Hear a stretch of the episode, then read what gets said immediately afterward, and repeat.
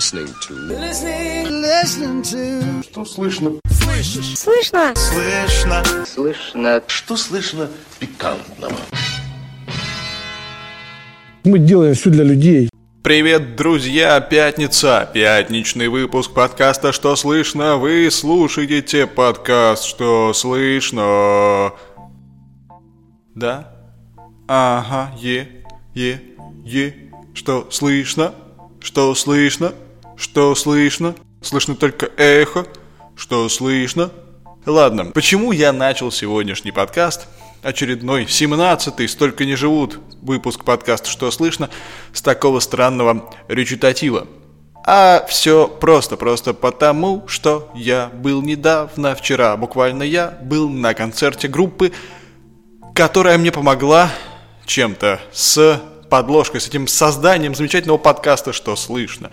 Я использовал из самого известного трека этой группы один фрагмент для создания своего, для создания отбивки для подкаста «Что слышно?» вот этой вот самой штуки, этих самых труб. Вот таких вот труб. Я их взял из известной песни, многие догадались, это песня группы House of Pain, старых добрых ирландцев, которые первыми, по-моему, белыми людьми, которые начали читать хип-хап, рэп и качать залы. Еще задолго до Эминема это было, задолго до... Они взяли власть в свои руки, взяли микрофоны и начали читать. Так вот, я сходил вчера на их концерт в Москве, в клубе «Джипси» на Красном Октябре. Впервые там было, очень странное место, очень странный выбор, очень странный выбор площадки организаторами под место для проведения такого концерта. Там... было очень своеобразно, на самом деле. Но об этом немножко попозже. Сначала я расскажу, почему, собственно, меня так долго не было, почему вы так долго меня не слышали. Это произошло потому, что у меня была очень насыщенная жизнь последние э, несколько недель. И я успел много сделать из того, что даже не планировал делать, а может быть, э, планировал, но не столь рано. Я успел съездить в Петербург на решающий матч полуфинальной серии Единой лиги ВТБ. «Зенит». Химки. Ну, конечно же, я болел за Химки в этом матче. Съездил с болельщиками Химок. Это не, не... Если у вас будет когда-нибудь в жизни возможность съездить с жителями Химок в Петербург, воспользуйтесь этой возможностью при первой же возможности, скажу я вам. Потому что вот то ощущение, когда ты въезжаешь в ав... на автобусе э, в культурную столицу России... А некто рядом с тобой смотрит в окно и говорит: «О, это ж тридцать первая гимназия, мы ж в Химки приехали». Хотя это примерно там Купчино было, какая-то новостройка, новая школа, новый район. А он говорит: «А, тридцать первая гимназия, мы ж из Химок уехали, в Химки приехали, вернулись, все нормально». Проезжаем дальше, видим большое здание где-то в Петербурге, какая-то администрация или что-то такое административное, такое э, советское, ну, стандартное для всяких городов России. Он говорит: «О, это же здание администрации, мы же из Химок-то не уезжали». И ты понимаешь, что Химки-то они везде, а потом звучит где-то в конце автобуса, в хвосте автобуса фраза э, «Химки — это центр вселенной», и ты понимаешь, что ты в компании единомышленников. Да, это потрясающее ощущение. Так вот, баскетбол, потрясающий баскетбол на самом деле был, в отличие от того, что мы видим э, в той же Национальной баскетбольной ассоциации, где в финале, э, мало кому это интересно, но все-таки я скажу, что в финале э, со счетом три ноль по победам ведет э, Golden State Warriors у Cleveland Cavaliers, и там особенно не на что смотреть. Э, судя по тому, как развиваются события, э, вполне возможен свип, так называемый, сухая победа в четырех матчах, это очень интересно. А вот полуфинал Единой лиги ВТБ выдался в этом году действительно крутым. Я съездил именно поэтому, я съездил на пятый решающий матч, там серия до трех побед была между «Зенитом» и «Химками». «Зенит» — это бывший «Триумф», тем более из Люберец команда буквально пару лет назад приехала в Петербург, сменила название, а до этого это было дерби Подмосковья, и тем более, тем более я не мог не поехать. Могу сказать, что «Химки», конечно, победили. Сил не осталось никаких после этого матча. Я оставил все свои голосовые связки на площадке. Я пару дней еще хрипел после этого матча. Все, абсолютно все силы выложил на трибуне. Нас засадили на самый верх, в самый угол, самый ве- под крышу буквально зала. э, спортивного комплекса «Юбилейный», но мы все равно перекричали всех, судя по, э, по комментариям тех, кто смотрел трансляцию матча по телевизору, мы перекричали весь Петербург. На самом деле я хотел в Петербурге записать что-то для своего подкаста. Я хотел записать опрос жителей, поговорить с жителями Петербурга о погоде. Самая модная тема, для, самая популярная тема для обсуждения в последнее время не только в Петербурге, и в Москве, и в центральных регионах России, но и вообще в целом по стране. Потому что хрен знает, что творится вообще у нас с погодой. Сейчас вот немножко улучшилась эта ситуация. Так вот, хотел поговорить о погоде в Петербурге, благо буквально за день до того, как я туда приехал, был чуть ли не зимний мороз, там шел мокрый снег, и там было вообще отвратительно. Я туда приехал, был фактически в той одежде, в которой я обычно хожу зимой. И утром мне было еще нормально, ну, правда, днем уже, когда выглянуло солнышко и э, температура превысила десятиградусную отметку, стало как-то некомфортно, но все-таки было достаточно холодно. Я и на эту тему хотел поговорить с петербуржцами, хотел поговорить о местных происшествиях. Там э, часто случаются всякие интересные штучки. Например, там открылся недавно книжный магазин под названием «Марки и закладки». Я сделал такую специальную паузу, чтобы ценители специфических э, удовольствий оценили э, юмор тех, кто написал э, об открытии этого магазина, и тех, кто, собственно, не понимал, когда открывал этот магазин, что в Петербурге-то магазин с таким названием будет пользоваться большим спросом. Еще много о чем я хотел поговорить с петербуржцами, но не вышло. Зато я успел записать вот что. Я как-то стоял перед, за пару часов до матча на набережной Невы и просто вот решил записать звук того, как Нева бьется о камне набережной. В моем детстве еще был такой сериал про русских туристов в Турции. Так вот, там был один такой типаж э, мужчины из э, такого северного города, из какой-нибудь Сибири или из, э, по-моему, там из Челябинска был э, мужик, который ч- давал, звонил всем двоим, своим друзьям э, по роумингу и э, давал послушать море. И в какой-то момент он, конечно, уронил этот телефон, в море утопил его. И вот примерно так э, в роли челябинского туриста я э, выступаю для вас. По-моему, Славик его звали, Славик из Челябинска. Так вот, я, э, представьте, что я Славик из Челябинска и даю вам послушать Неву.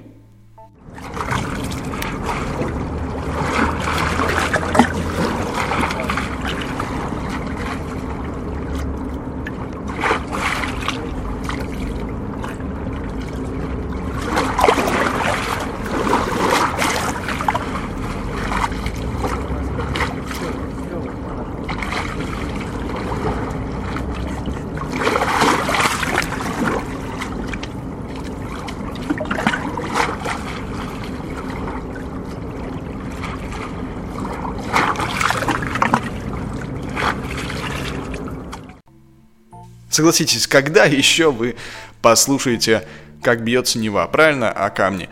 Э, никогда, э, ну только если не приедете в Петербург, а вы не приедете в Петербург, потому что вы слушаете подкаст «Что слышно?», а если вы слушаете подкаст «Что слышно?», значит, у вас что-то не так в жизни. Вернусь к концерту, который я вчера посетил. Это было незабываемое зрелище. Еще раз воспроизведу этот звук, который у меня в заставочке и который у меня часто повторяется в подкасте, чтобы вы поняли, что это из трека этой группы House of Pain. Вот этот вот замечательный звук. Из трека он Jump Around, самый известный, самый известный трек, культовый трек этой культовой э, ирландской группы, в которые уходят Everlast, ди джей Lethal и э, э, э, Дэнни Бой, конечно же, Дэнни Бой, третий э, и член этой группы. Так вот, на этом концерте было очень ну, своеобразно. Не каждый день на такой площадке странной, как э, клуб «Джипси», собираются мужички за сорок, которые когда-то, двадцать лет назад, слушали замечательную группу House of Pain, и они пришли такие, такие вот уже, такие вот типичные, такие вот американские дальнобойщики такие, реднеки, в джинсовых куртках, в зеленых там бейсболках с символикой House of Pain, в футболках, которые два икс эль размером, видимо, достали с, с дальних антресолей этот, этот мерч, надели его, нацепили его на себя и выглядели так вот, ну как, ну примерно э, мемчики из них можно было лепить. Но это было, это было романтично, это было, это было, с одной стороны, смешно, но, с другой стороны, завораживающе, это было впечатляюще. Тем более, что группа House of Pain впервые, наверное, в последний раз воссоединилась для единого тура и впервые и в последний раз приехала в Москву выступать. До этого они были в Петербурге сначала, потом в Екатеринбурге, если не ошибаюсь. И Москва была третьим, последним городом в российском туре. В этом месте, в котором я был, там много было ирландского. Там был виски, трилистник, очень много трилистника. Люди, в том числе молодые люди, которые, ну, типа меня, специально надыбали где-то символику с трилистником. Это была форма команды эн би эй Boston Celtics. Это была зеленая какая-то одежда зеленого цвета. Ну, в общем, трилистник был везде. Разогрева на концерте не было, что, ну, не свойственно для западных звезд, конечно. Просто в качестве разогрева, буквально за там десять минут до начала самого концерта, вышел ди джей Lethal, который, кстати говоря, имеет такие советские корни. Он родился в Риге, довольно неплохо говорит на русском языке для человека, который в подростковом возрасте уехал в Штаты и прожил там большую часть своей сознательной жизни. Это было что-то с чем-то. Кто-то на меня пролил пиво во время слэма очередного. Постоянно у них такие драйвовые песни, поэтому там был слэм постоянно в центре. Я был достаточно близко к центру, и, короче, мне все штаны облили пивом. Главный хит этой группы Jump Around исполнялся в самом-самом конце. Весь зал прыгал, есть видеозаписи. В Инстаграме можете посмотреть по хэштегам, по геолокации Джипси. Это потрясающее зрелище. Я как, как просто как э, зомби прыгал тоже под этот хит. Я не смог удержаться. Да-да-да, господи, там никто не смог удержаться. Там был Noize эм си на этом концерте. Он, правда, был на балконе, э, смотрел на все это безобразие на нас сверху. Видно было, что это кумиры его молодости. И это тоже э, отдельная респектуха Noize эм си за то, что он посетил концерт House of Pain. Есть вот видео, кстати говоря, на котором Noize эм си сам лично после концерта потусил с членами группы House of Pain, в частности, поболтал с диджеем Литтлом и зачитал с ним фристайл. Диджей Литтл, ты родился в Риге? Да, да. Ты родился в Риге? What's up, my nigger? Каждый день. Йоу, браза. Отвратительно, у меня отсутствует разум. Такие фразы нельзя произносить по-английски, но я по-русски. Именно поэтому я знаю уже от нагрузки. Охуели мои адвокаты и юристы просто в ужасе. И как бы сильно я потом не тужился, как бы сильно не извинялся, а он оправдывался тоже. Скажите, как вас зовут? Лида, Саша или Сережа? Леон, Дима, если ты хочешь знать, ну, мы можем баловать, быть болван. Я не знаю, как я, я drive болван, болван, and I have fun, I'm going to Amsterdam. Ну, мы можем так говорить, я потом буду, буду спить, в кровать с чумичкой, мне надо лично. Справедливости ради надо отметить, что диджей Lethal, пожалуй, зачитал фристайл лучше многих русских рэперов. За то время, что меня не было с вами, случилось много чего серьезного еще в стране. Например, директор библиотеки украинской литературы Наталья Шарина была приговорена Мещанским судом районным к четырем годам лишения свободы условно за экстремизм. Ну, там еще и растрата была и присвоена, то, что она, типа, фиктивно оформила юристов на бюджетные деньги. Но главное обвинение все-таки строилось в... Э, каса, касалось экстремизма. В библиотеке нашли книжки украинских авторов, которые запрещены в России. Я подробно писал об этом деле на сайте Росбалта, информационного агентства Росбалт, можете зайти почитать. Там достаточно весь беспредел хорошо... Полно, я постарался максимально полно его описать, потому что директор библиотеки пошел по той же статье, что и ходит Тесак, например. Тесак, тот самый парень, который... Дело появилось по жалобе местного муниципального депутата московского, который э, пришел в библиотеку, попросил эту книжку. Книжка хранилась писателя по имени Дмитро Корчинский, э, хранилась в специальном отделе библиотеки, закрытом. Когда Наталья Шарина пришла в библиотеку, по-моему, это было в восьмом году или в десятом, она лично создала этот отдел, она поняла, что дело пахнет жареным, и создала этот отдел с опасными авторами и запрещенными авторами, и этот отдел был закрыт от общих глаз, он выдавался только ученым, насколько я понимаю. которые писали какие-то научные труды. Ну, в принципе, любая литература может выдаваться, как мне кажется, по запросу ученых. Это нормальная история. Иначе как развиваться науке? Но в этом деле, в этом случае... депутат муниципальный также попросил эту книжку ему принести, ему принесли, насколько я понимаю, и, собственно, он возмутился, отправил запрос, жалобу в полицию, настучал, и полиция пришла с обыском, нашла эту книжку. Сама Наталья Шарина утверждает, что книжку подкинули, и там была не только эта книжка, там было много других найдено, якобы разжигающих рознь и ненависть между братскими народами, русскими и украинцами. Так вот, э, книжка называется «Война в толпе». Дмитро Корчинский. Дмитро Корчинский известен тем, что он еще в две тысячи пятом году э, очень э, был почитаемым российскими властями лицом. Он выступал на молодежном форуме «Селигер». Такой вот форум проводился и проводится прокремлевской молодежью, приближенной к Кремлю движением «Наши» и так далее. Так вот, он там выступал, рассказывал, читал лекцию, про, по-моему, про украинскую... Не, не, точно не знаю, про что, не помню, про что он читал там лекцию, я помню, что он точно там выступал. Так вот, еще в две тысячи пятом году он был уважаемым российскими властями деятелем а, украинской политики, баллотировался даже а, на выборах президента, был таким ряженым украинским националистом. Так вот, он тогда еще был уважаем, а сейчас он объявлен, запрещен в России, он объявлен там экстремистом, главным, все его труды объявлены экстремистскими, и въезд в Россию ему запрещен. Так вот, собственно, за книжку этого Дмитро Корчинского сейчас осудили Наталью Шарину. Из постановления Мещанского суда следует, что текст издания содержит, цитата, «унизительные характеристики в отношении национальной группы и ее отдельных лиц, а также призывы к разжиганию межнациональной ненависти». Когда писал материал об этом деле, об уже приговоре, я опросил многих экспертов, правозащитников, в том числе я поговорил с Антоном Борисовичем Носиком, медиаменеджером, блогером, который был сам осужден в начале этого года по экстремистской двести восемьдесят второй статье за пост, в котором он призвал бомбить Сирию. Тоже достаточно абсурдно, и, собственно, как человека, который прошел это все, я у него спросил, как он относится к приговору директору библиотеки украинской литературы. Вот что он мне сказал. В состязательном суде ей предъявить было вообще нечего. Она осуждена как должностное лицо библиотеки, часть фонда которой объявлена экстремистской задним числом. Итоги рассмотрения такого дела в там, Европейском суде по правам человека, в общем, можно спорить на очень большую сумму денег, что этот приговор будет отменен вчистую. А в российской инстанции более высокой? В российской более высокой инстанции там может быть заменены эти четыре года условно, могут быть заменены там, например, э, как случилось в моем случае, да, может быть заменено на денежный штраф, там, например, триста тысяч рублей топ. Но оправдывать у нас не умеют, таких случаев три десятых процента.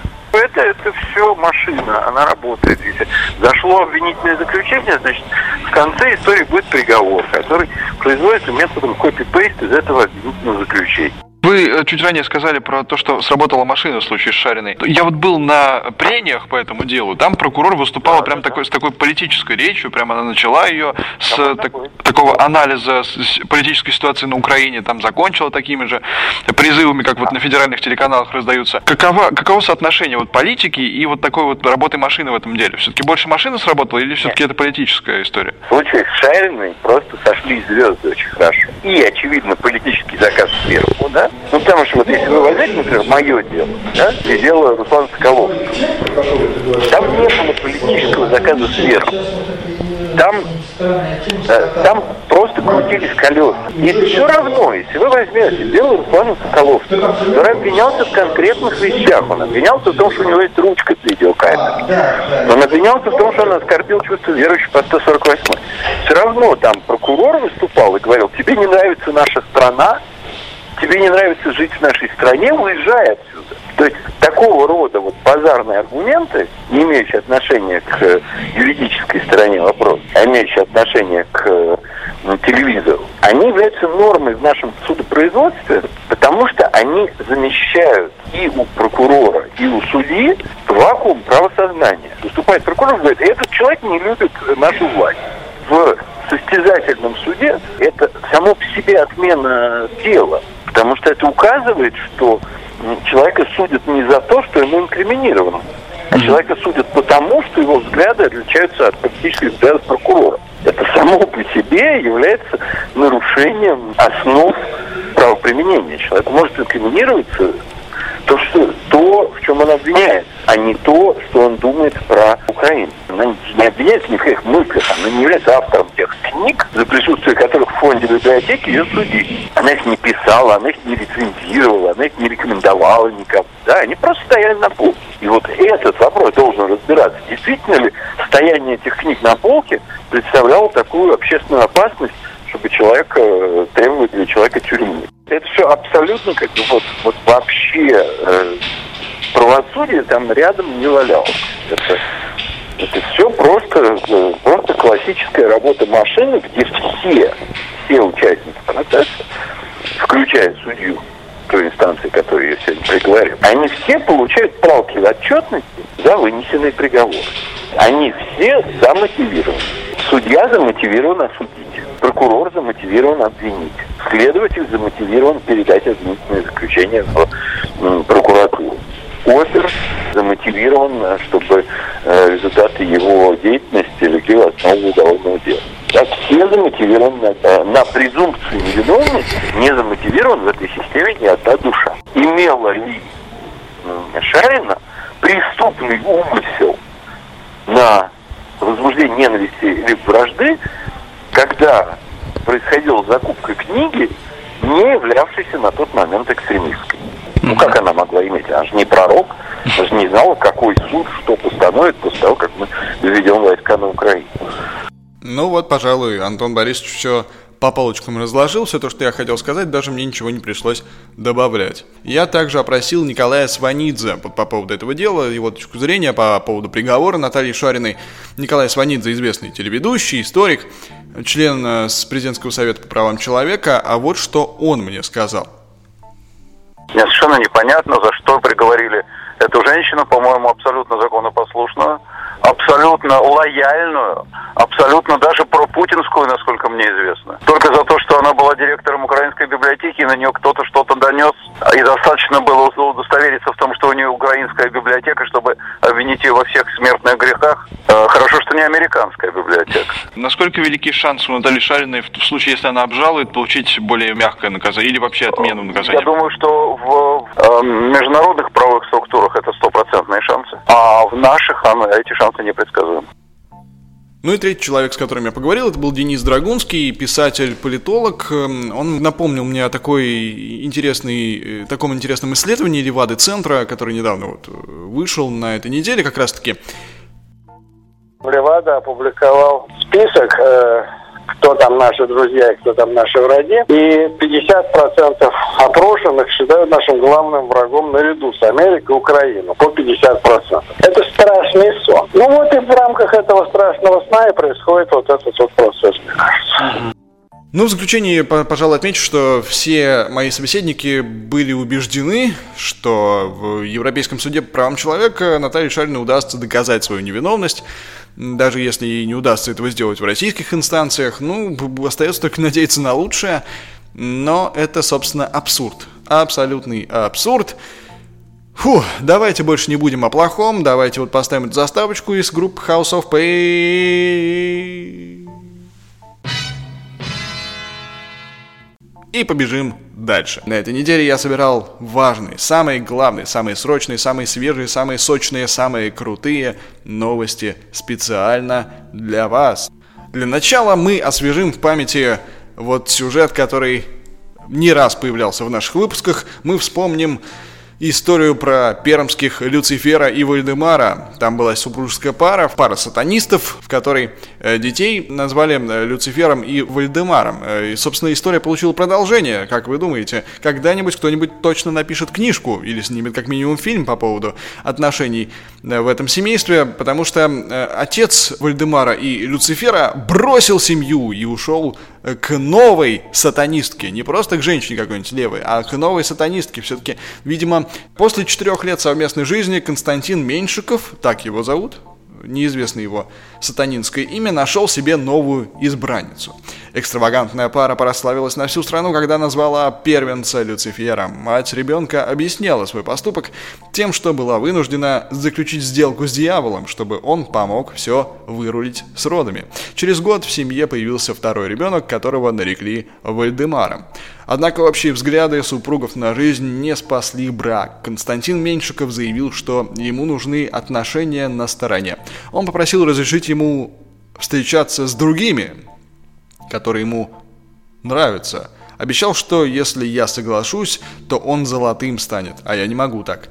Или только мой, или пусть к другой идет, заявила в интервью «Комсомольской правде» мама Люцифера и Вальдемара. В итоге отец семейства съехал из квартиры и перебрался к новой избраннице, тоже сатанинске, сатанинске, сатанистке. В ближайшие пару лет бракоразводный процесс наступит, настигнет эту пару, а пока они официально остаются мужем и женой. Ну и раз уж у нас тут получается такой политический выпуск, вполне политический, продолжим разговор о политике. Что у нас будет в понедельник? В понедельник у нас будет двенадцатое июня, это День независимости России. В этот день намечается грандиозная оппозиционная акция. Она в Москве пройдет на проспекте Сахарова, как известно, а в регионах тоже много где она пройдет. В частности, власти Ижевска согласовали акцию против коррупции у кладбища. Шествие будет проводиться по Удмуртской улице до Северного кладбища, а митинг состоится на площадке перед воинским мемориалом. Организаторы подавали несколько заявок, в том числе они предлагали провести шествие в центре города, но власти Ижевска отказали и отклонили все заявки. Предложили они свои варианты. Организаторов эти варианты не устроили, слишком далеко от центра города, а на Удмуртскую улицу, которая ведет к кладбищу, они согласились, потому что она одна из крупнейших в Ижевске. Вот будете, дорогие друзья, в Ижевске, ступайте на Удмуртскую улицу, потому что она э, самая одна из самых крупных в городе. И там проводятся оппозиционные акции, к сожалению, у кладбища. В Нижнем Тагиле митинг против коррупции пройдет в деревне Усть-Утка в восьмидесяти восьми километрах от центра города. Если бы четырнадцатого числа, кстати говоря, проходил этот митинг, то, в принципе, можно было бы использовать как очередной фильм в подтверждении того, что Навальный потомок Гитлера. Да. Я схожу в понедельник на эту акцию, конечно же, я буду работать на ней. Я напишу что-нибудь на, на, на Росбалт, на, по, можете потом по, почитать, посмотреть, может быть, а может и не напишу, ну, скорее всего, конечно, напишу. Ну и, конечно же, попробую поговорить с участниками акции, чтобы в подкасте как-то это все отразить. Едем дальше. Амич угнал авто, чтобы не идти пешком в магазин.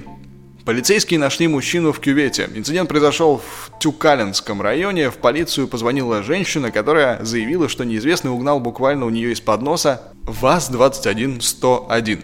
Мужчину задержали и доставили в территориальный отдел полиции. Как выяснилось, угонщику пятьдесят лет. Ранее он был судим уже за имущественные преступления. Амич, как рассказали в УВД по Омской области, был пьян. Он не хотел идти в магазин пешком и поэтому решился на преступление. Правда, не справился с управлением и летел в кювет. Сейчас в отношении мужчины проводится проверка, в результате которой может быть возбуждено уголовное дело. Вот некоторые мои друзья говорят мне, что они ленятся ездить в магазин, а, ходить пешком в магазин, они ездят в магазин на машине. Вот в суровом Омске люди тоже ездят в магазин, но для этого немножечко по-другому поступают. Полиция Краснодара проверила сообщения о высадке инопланетян в пригороде. В Краснодаре второго июня местный житель сообщил в полицию о том, что э, видел высадку инопланетян. Житель поселка Водники около четырёх утра обратился в полицию с сообщением о том, что видел в поле недалеко от дома космический корабль, с которого высаживались инопланетяне. По его словам, их было семеро. Вот что там в полиции рассказали по этому поводу. В полицию Краснодара действительно поступало данное сообщение, после чего на место был направлен участковый уполномоченный. Сотрудник полиции письменно опросил заявителя, провел первичный осмотр предполагаемого места происшествия. Каких-либо объективных подтверждений событиям, высказанным местным жителям, обнаружено и установлено не было. В настоящее время по данному факту проводится проверка, по результатам которой заявитель будет уведомлен о принятом решении в письменном виде. Немножко о криминале теперь поговорим.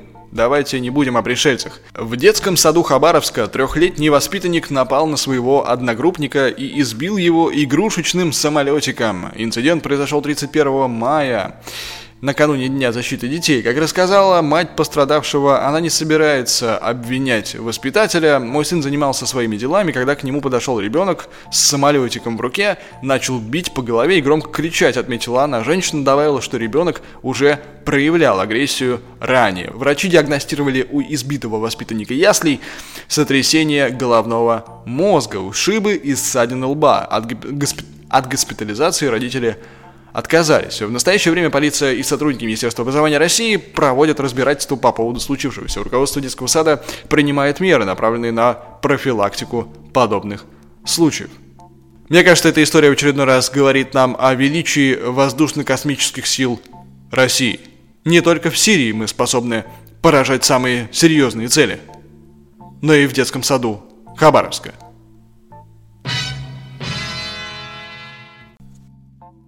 Рубрика «Дарвиновские штучки». А в Красноярске появился пешеходный переход для сусликов.